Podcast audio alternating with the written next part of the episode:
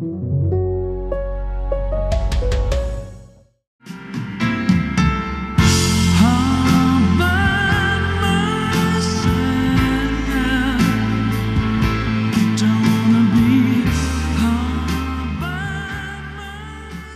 sang Eric Carmen 1975. Einsamkeit, das ist ein heikles Thema. Niemand gibt gerne zu, einsam zu sein. Dabei ist Einsamkeit ein grassierendes Problem. Von einer Einsamkeitsepidemie sprach gerade etwa die New York Times in einem großen Rechercheartikel. Zitat, es gibt mehr Menschen, die mit Einsamkeit zu kämpfen haben, als mit Diabetes. Woher kommt das? Ist das nur ein psychologisches Problem oder hat das auch etwas mit Politik zu tun? Um diese Fragen soll es heute im FAZ-Podcast für Deutschland gehen. Er präsentiert wieder die Höhepunkte einer jungen Köpfe-Diskussion, die gestern Abend hier zum sechsten Mal in der Berliner Mittelstraße stattgefunden hat. Diesmal zu Gast war die junge CDU-Politikerin Diana Kinnert, die ein Buch über die neue Einsamkeit geschrieben hat. Einsamkeit, sagt sie, ist so etwas wie das Efeublatt unserer spätmodernen, von Wohlstand verwöhnten Gesellschaft. Der Punkt, in dem wir schwer verletzlich sind. Corona hat dabei nur offengelegt, was unter der Oberfläche schon lange gärte. Dabei ist es paradox.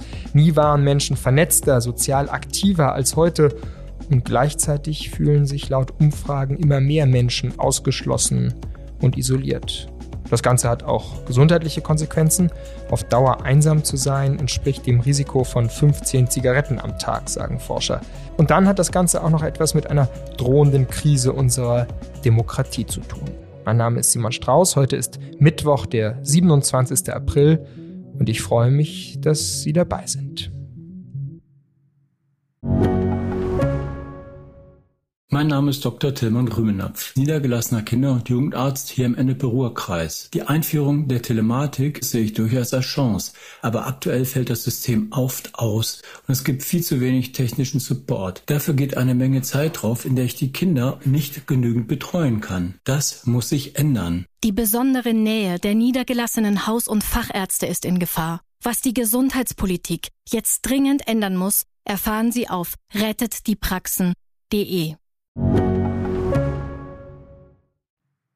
Ich begrüße jetzt hier im Studio wieder meine junge Köpfe-Kollegin Helene Bobrowski aus der Politikredaktion. Hallo Helene. Hallo Simon.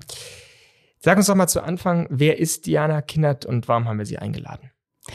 Diana Kindert ist eine junge CDU-Politikerin, 31 Jahre alt. Sie hat zwar kein politisches Mandat im engeren Sinne. Sie sitzt aber in diversen Kommissionen der CDU, zum Beispiel jetzt kürzlich berufen in die Wertekommission, die Friedrich Merz, äh, der CDU-Vorsitzende, jetzt ins Leben gerufen hat und der ein neues Grundsatzprogramm für die CDU erarbeiten soll. Sie ist mit 17 schon in die CDU eingetreten und in einiger Hinsicht eine Besonderheit in der CDU, weil sie, und das wird auch in unserem Gespräch deutlich, eigentlich gar nicht so konservativ ist, jedenfalls nicht im klassischen Sinne. Ja, nicht so konservativ, das äh, fand ich auch. Also es hat mich eigentlich eher überrascht, wie äh, liberal und sozial sie argumentiert hat. Ähm, aber bevor wir in die politischen Fragen kommen, Hören wir doch mal in den Anfang des Gespräches rein. Da hat sie nämlich relativ offenherzig gesagt, was sie persönlich mit dem Thema Einsamkeit zu tun hatte.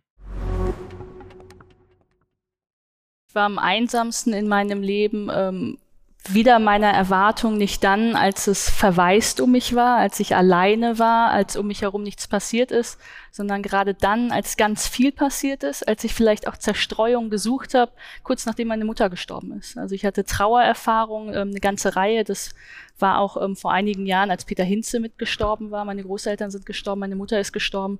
Und das war eine Zeit, in der ich wahrscheinlich ein solch schmerzhaftes Gefühl in mir hatte, dass ich dem entfliehen wollte und mich zerstreuen wollte.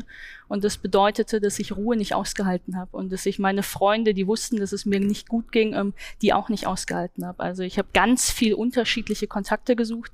Ich war jeden Abend woanders. Ich habe eigentlich alles, was Beziehung war und ob das auch Beziehung zu Essen war, Beziehung zu äh, Eigentum, Beziehung zu Menschen, habe ich auf eine Art und Weise unterbrochen und habe mich ähm, in die Menge begeben. Und in dieser Menge, wo man eigentlich vermuten würde, da ist man eben nicht einsam, da ist man ja unter vielen, habe ich mich aber eigentlich am einsamsten gefühlt. Ich würde sagen, dass ähm, wir vielleicht der Einfachheit halber unter zwei Einsamkeiten unterscheiden, nämlich die erste Einsamkeit, diese klassische Einsamkeit, die eine Verwaistheit meint. Um mich herum ist keiner und deswegen bin ich einsam. Das ist vielleicht das, das früher irgendwie ähm, klassischer ähm, und traditioneller beleuchtet wurde. Heute haben wir eben diese, finde ich, neue Art der Einsamkeit. Wir sind mit, wir sind die vernetzteste Generation aller Zeiten. Wir sind in größten Städten, die wir je haben. Also wir haben eigentlich keinen Grund, einsam sein zu müssen. Und trotzdem sind wir beziehungslos. Und warum wir beziehungslos sind, warum wir ähm, Verdacht hegen, warum wir eine misstrauische Gesellschaft sind, warum wir eine zersplitterte Gesellschaft sind, das ist ja die Frage. Eigentlich müssten wir wie ein funktionierendes Dorf solidarisch und ähm, ja zusammenhalten und gleichzeitig sind wir eine äußerst polarisierte, zersplitterte Gesellschaft. Und das kommt irgendwo her. Und das macht für mich eine neue Art der Einsamkeit aus. Eine neue Einsamkeit also, das ist, was sie sieht, nicht mehr einfach nur das sentimentale Gefühl der Verwaistheit, sondern eben dieses demokratiegefährdende Paradigma der Beziehungslosigkeit. Sie hat dann gestern erstmal ziemlich viel analysiert und in ihrer Analyse, einen Teil ihrer Analyse hören wir jetzt erstmal nochmal rein. Also ich glaube tatsächlich, dass etwas in unserer Gesellschaft passiert ähm, auf einer soziologischen Ebene. Ähm, Reckwitz beschreibt es als Singularitäten. Wir wissen, dass wir eine Individualisierung haben, die vonstatten geht.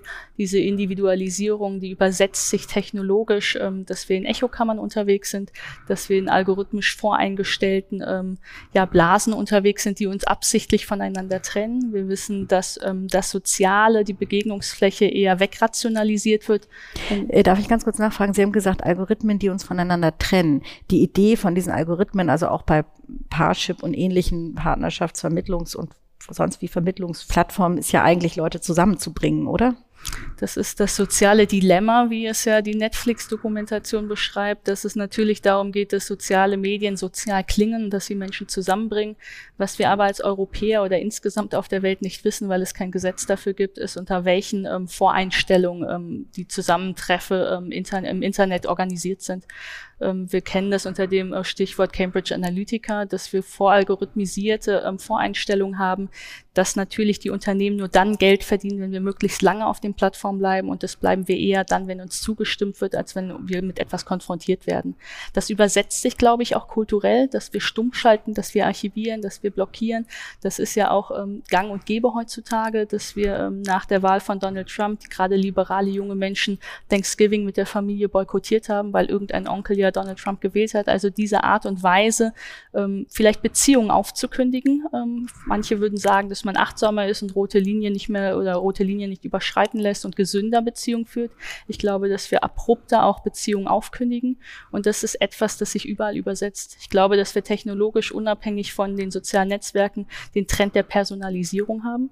Also wir wissen, dass Solidarität und Zusammenhalt nur dann entsteht, wenn wir über Alltagskultur den anderen kennenlernen und, und ihn uns auch kennenlernen lassen. Wenn ich gerade hier in Berlin nicht mehr zu ähm, Edeka und Aldi gehe, weil ich bei Gorillas und Flink die Sachen nur zu mir nach Hause bestelle, fehlt mir genau diese Kiez-Alltagskultur, meinen Nachbarn ähm, auf der Straße zu begegnen. Wenn ich in einem jungen Unternehmen ähm, nicht mehr den Chef anrufen muss, weil ich heute krank bin und er mich fragen kann, wie es mir denn geht und ob ich etwas brauche, sondern nur noch in der Excel-Tabelle eintrage, ich bin die nächsten acht Tage nicht da, habe ich auch keine Beziehung. Wenn wir im Homeoffice voneinander getrennt sind, fehlt mir auch die Beziehung zur Arbeit, zu, zu anderen Arbeitnehmerinnen und Arbeitnehmern.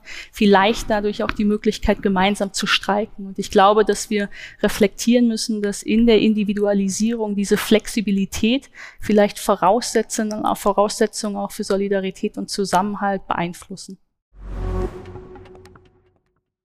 Dass also Individualisierung und Flexibilität gefährlich sein könnten für Solidarität und Demokratie. Das ist ja so ein bisschen Ihre These gewesen. Wie hat die denn auf dich gewirkt? Ja, sie hat ja tatsächlich Einsamkeit als die zwar unsichtbare, aber doch gefährlichste Krise unserer Zeit bezeichnet. Und es gibt natürlich einen anderen Aspekt, über den wir ja gestern Abend auch diskutiert haben, von dieser Liberalisierung und Flexibilisierung. Und das ist natürlich ein durchaus positiver, also eine Art von Befreiung, die auch da drin steckt, dass man eben anders als früher zum Beispiel in einer Familie nicht mehr äh, ja einen zugewiesenen Platz hatte, den man einnehmen musste, sondern über sein Schicksal und über seinen Lebensweg äh, selbst bestimmen kann. Da ist ja das Wort Selbstverwirklichung heute immer im Gespräch. Also ich überlege mir, was möchte ich machen, mit wem möchte ich zusammenleben, mit wem möchte ich mich umgeben. Also diese freie Entscheidung, die darin steckt, ist natürlich zunächst erstmal ein zivilisatorischer Fortschritt, dass man heute nach einer Trennung, nach einer Scheidung oder auch einfach in der Entscheidung als Single zu leben, erstmal nicht mehr von der Gesellschaft ausgeschlossen wird, sondern dass das äh, akzeptiert wird. Das ist natürlich eigentlich was Gutes. Und Diana Kindert ähm, hat natürlich die Schattenseiten vor allem davon aufgezeigt, dass es halt, wenn es zu weit geht mit der Individualisierung, ähm, dass man dann die Anpassungsfähigkeit völlig verliert, komplett kompromisslos wird und sich eigentlich, also dass der Preis der Individualisierung, so hat sie es dargestellt, im Grunde genommen die Unfähigkeit ist, sich noch in Gruppen einzufinden, weil man sich so einzigartig fühlt, dass man eigentlich nirgends mehr zugehörig ist und dann kann natürlich gesellschaftlicher Zusammenhalt nicht funktionieren. Auch die SPD, habe ich gestern gedacht, hat ja ihren ganzen Wahlkampf eigentlich zu dem Thema Zusammenhalt, Gemeinschaft gemacht. Mhm. Also so richtig die CDU-Politikerin hat man nicht rausgehört bei ihr, oder? Nee, ich fand vor allem in einem Punkt war es ganz wenig äh, sozusagen CDU-Grundlehre, dass sie nämlich fast sowas, darüber haben wir auch gesprochen, sowas Übergriffiges hatte, dass sie also meinte, Menschen, die sich vermeintlich frei dazu entscheiden, alleine zu sein, dass sie das hinterfragt hat, also dass sie diesen freien Willensbildungsprozess in Zweifel gezogen hat, weil sie eben sagte, die Bedingungen sind eben nicht so, dass man wirklich frei entscheiden kann. Die Algorithmen, die Wirtschaftsinteressen und alles, was dahinter steht, beeinflussen die eigene Entscheidung und hat dann selber auch zugegeben, dass das ähm, sehr übergriffig klingt, dass man eben den freien Willen von Menschen nicht einfach so hinnimmt übergriffig, ein bisschen auch bevormundend. Das war eben überraschend von einer jungen CDU-Politikerin, ähm, die ja sonst auch sich sehr wirtschaftsnah gibt. Es gab dann eine Passage in unserem Gespräch, wo es sehr stark nochmal um die Frage geht, inwieweit auch unsere Art der Kommunikation, die sozialen Medien, Shitstorms ähm, einen Einfluss haben auf unser Konzept von Beziehungen. Sie hat von einer beziehungsgestörten Gesellschaft gesprochen und an einem Punkt äh, wurde es dann so ein klein bisschen hitzig. Da hören wir jetzt mal rein. Und das muss ich ja als jemand, der politisch engagiert ist oder gesellschaftlich schaut, gibt es Muster, gibt es neue Phänomene.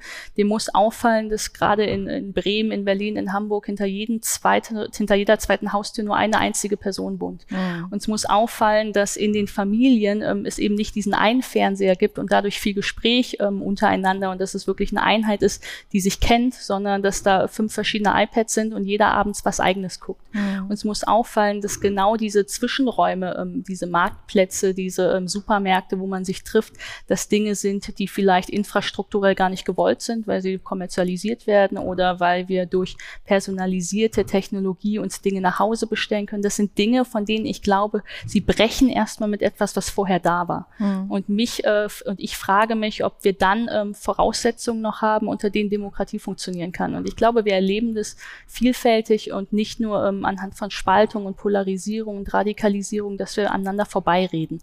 Und das kann etwas damit zu tun haben, dass wir uns nicht kennen, dass wir uns mit Verdacht begegnen, mit Misstrauen begegnen, statt eigentlich erstmal mit Zutrauen.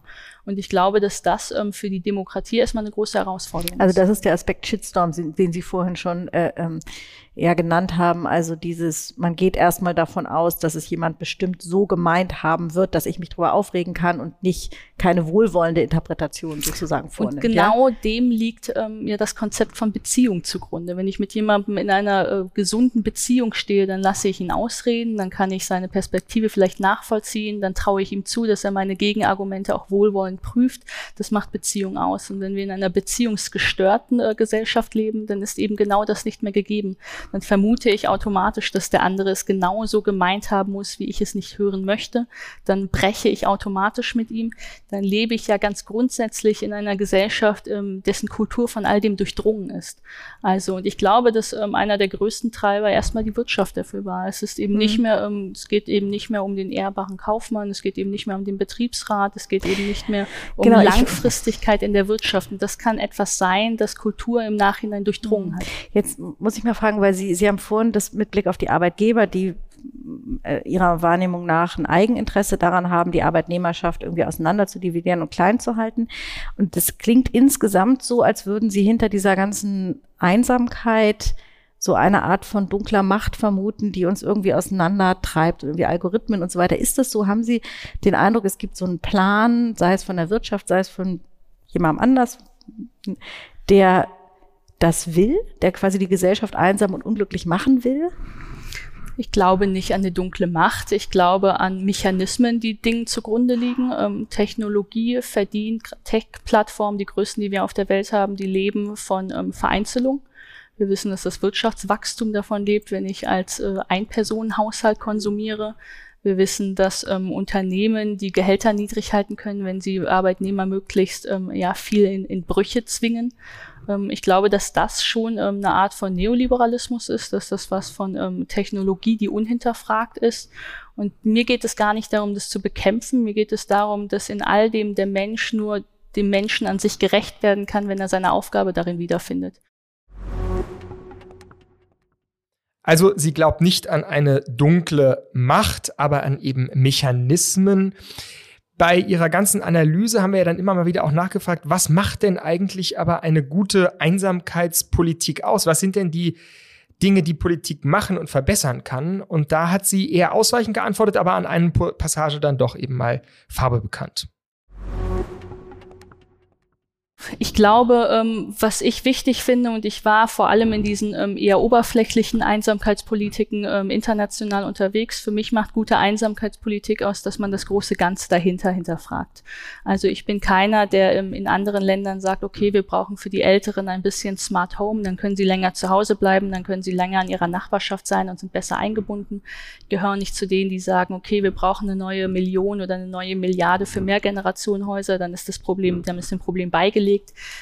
glaube auch nicht, dass wir ähm, skandinavisch links sagen müssen, wir müssen Beziehungen initiieren, weil die Menschen wollen das nicht mehr, also muss der Staat sich darum kümmern.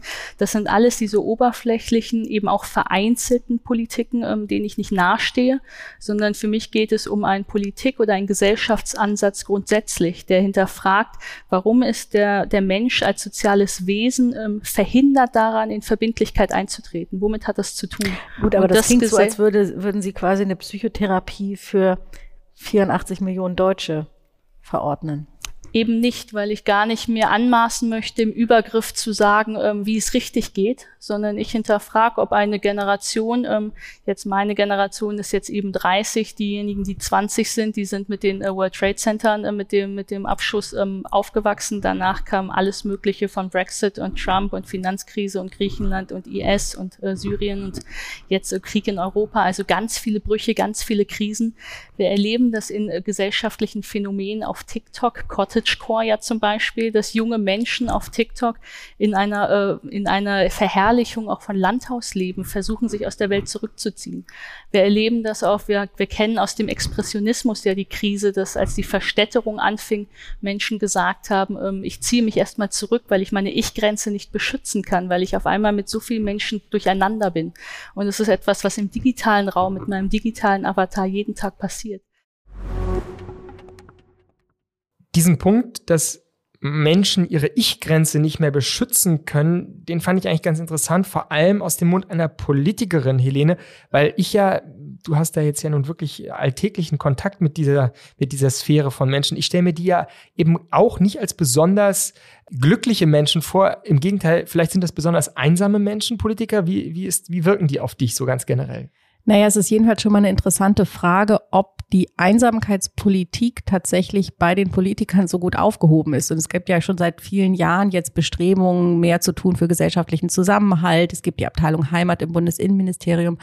Aber so richtig viel tut sich nicht. Und vielleicht liegt es daran, dass ja, Politiker sich in diese Gemeinschaft Idee gar nicht so richtig einfühlen können. Ich weiß, das ist jetzt sehr pauschal, das stimmt bestimmt nicht für alle, aber gibt ja diesen Spruch, Freund, Feind, Parteifreund, der halt sagt, am ja, misstrauischsten muss man immer denjenigen gegenüber sein, die im Grunde ganz eng um einen rumstehen, weil sie nur darauf warten, dass man einen Fehler macht, weil sie ständig am eigenen Stuhlbein sägen. Also es erzählen mir auch Politiker, dass sie immer ganz genau aufpassen, gerade innerhalb der eigenen Partei, wie sie sich verhalten, wie sie ihre Truppen organisieren, weil man ständig sich in einem Kampf befindet. Also Politik ist ein echtes Schlachtfeld, kann man vielleicht sagen, in dem es immer hart zur Sache geht. Ähm, das haben wir jetzt gerade in letzter Zeit am Fall Anne Spiegel gesehen, wie hart es sein kann, ohne dass ich diese Entscheidung jetzt äh, für falsch halte. Aber sie zeigt einfach die Brutalität dieses Betriebs mal ganz äh, losgelöst vom Einzelfall gesprochen. Und was Diana Kinnert dazu sagt, das hören wir jetzt auch noch mal ganz kurz. Ich glaube, den Zusammenhang gibt es so konkret nicht. Ich denke, dass ähm, ein Politiker schon jemand ist, der ähm, dem es schwer fällt, ähm, vielleicht schwerer als anderen Menschen in guter Beziehung mit sich selbst zu sein, weil er so viel unterschiedlich bis Publikum erfährt. Gerade aktuell die Frage Vereinbarkeit Familie und Politik, die Frage, inwieweit Politiker äh, zu den Arbeitsbedingungen arbeiten, die sie fordern, selbstständig, äh, die ewigen Stunden gerade hier im Berliner äh, Bereich. Also ich frage das wirklich jetzt ernsthaft, nicht nur polemisch. Ist das nicht gerade in heutiger Zeit eine Clique, ein Milieu, das enorm unter Einsamkeit leidet, weil sie gar nicht die Möglichkeiten der Interaktion jenseits des Effizienten oder des Netzwerkens haben. Und können diese Clique von Menschen eigentlich wirklich was tun an diesem Problem? Oder müsste man nicht eben doch altmodisch sagen, das ist etwas, was Kirchen, Gewerkschaften, Kultur machen müsste? Also ich kann entscheiden als Politiker, wenn ich eine Sonntagsrede halte, ob ich das Gefühl habe, es ist das Zeitalter der Disruption und die Bundesrepublik Deutschland muss ganz vorne mit dabei sein, oder ob ich das eben nicht so glorifiziere, ob ich sage, mir ist wichtig, dass gerade in den großen Städten, dass es wieder Kiezkultur gibt, dass die Menschen selbst verwaltet sind, dass sie auf uns zugreifen können bei Problemen subsidiär, wo sie nicht die Macht haben, aber dort, wo sie wollen, können sie für sich sein. Ich kann als Politiker entscheiden, ob ich sage, ach wie toll das Internet, da können wir alle miteinander miteinander reden, Oma ist bei Skype, das ist ja toll. Oder ob ich sage, vielleicht muss Brüssel mal ähm, ja eben dieses soziale Dilemma der Tech-Konzerne aufgreifen und auch schauen, wo wird polarisiert, wo wird Werbung ähm, ja unethisch vielleicht auch ähm, eingesetzt, um Filterblasen zu erschaffen. Das sind alles ganz kleine Themen. Also ich finde, dass fast jede politische Debatte sich entscheiden kann, bin ich eher auf der einsamen Seite oder eher auf der nicht einsamen Seite.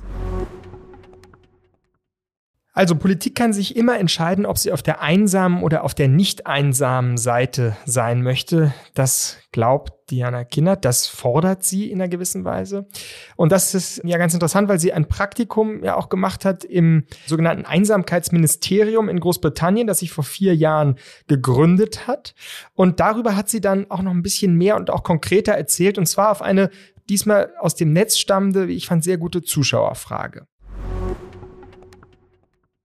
von Sophie aus Heilbronn, die die interessante Frage stellt, wie soll ich, wenn ich einsam bin, denn mit anderen über meine Einsamkeit sprechen? Als ähm, ich war damals ähm, für das Gutachten mit in Großbritannien, wo wir ja dieses weltweit erste Anti-Einsamkeitsministerium konzipiert haben. Das hat bis heute gar nicht so viel gemacht, aber die einzige große Sache, die die gemacht haben, ist eine Entstigmatisierungskampagne. Mhm. Und das hat eben damit zu tun, dass wir in ähm, dass Einsamkeit etwas ist, das wir assoziieren mit einem sozialen Versagertum, mit irgendetwas stimmt mit mir nicht, ich bin es nicht wert, kennengelernt zu werden. Ähm, das ist wahnsinnig schambehaftet. Mhm. Und darum stimmt es, dass wir ganz unterschiedliche Formen von von Einsamkeit haben. Die Einsamkeit, die ich meine, auf einer Vereinzelungsebene, auf einer Metaebene, ist nicht unbedingt diese lebensberaterische Einsamkeit. Ich bin schüchtern und traue mich nicht, jemanden anzusprechen. Wir haben in der Kommune im, im Kompetenznetzwerk Einsamkeit oft besprochen, dass ähm, die einsamen Alten oft 90-Jährige sind. Die können nicht mal auf ein schwarzes Brett gucken, weil sie gar nicht mehr richtig rausgehen. Das heißt, wie erreicht man Einsame, weil sie sind ja deswegen unerreicht, weil sie einsam sind. Das sind ganz unterschiedliche Konzepte. Also wenn mir jemand sagt, als ich einsam war, war ich ja mit 100 Leuten äh, ungefähr befreundet. Da hätte ich, wäre war schüchtern halt nicht mein Problem. Wenn eine Person schüchtern ist, da muss man natürlich schauen, wie geht man mit dieser Schüchternheit um, woher kommt die? Hat es was mit Minderwertigkeitskomplexen zu tun? Hat es was mit ähm, Enttäuschung zu tun, mit einer Angst vor Absage zu tun? Da kann ich jetzt keine lebensberaterischen Tipps geben.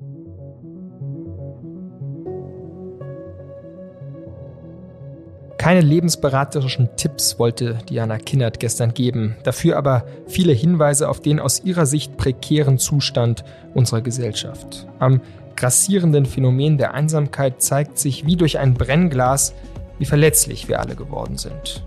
Das klingt in Tagen, in denen in der Ukraine ein brutaler, menschenvernichtender Krieg herrscht, zuerst einmal ganz schön nach Luxusproblem. Aber wenn man genauer hinschaut, dann hat Einsamkeit eben durchaus verheerende politische Effekte. Das Klima der Beziehungslosigkeit, das Diana Kinnert wahrnimmt, schädigt die Demokratie, weil eine einsame Gesellschaft eben auch verlernt, miteinander zu streiten. Es ist also im Interesse ihrer politischen Zukunft, dass Menschen zusammenbleiben. Oder, um es mit Hannah Arendt zu sagen, die Erfahrung von Verlassenheit ist die Voraussetzung von totalitärer Herrschaft. Damit es dazu nicht kommt, schauen wir nicht nur öfter bei unserem kranken Nachbarn vorbei, sondern überdenken auch unser Abhängigkeitsverhältnis zur Technologie und neuen Arbeitswelt.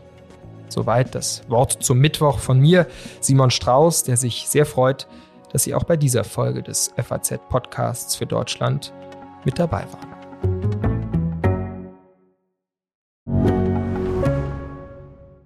Mein Name ist Dr. Tillmann Rümenapf, niedergelassener Kinder- und Jugendarzt hier im Ennepe-Ruhr-Kreis. Die Einführung der Telematik sehe ich durchaus als Chance, aber aktuell fällt das System oft aus und es gibt viel zu wenig technischen Support. Dafür geht eine Menge Zeit drauf, in der ich die Kinder nicht genügend betreuen kann. Das muss sich ändern. Die besondere Nähe der niedergelassenen Haus- und Fachärzte ist in Gefahr. Was die Gesundheitspolitik jetzt dringend ändern muss, erfahren Sie auf rettetdiepraxen.de.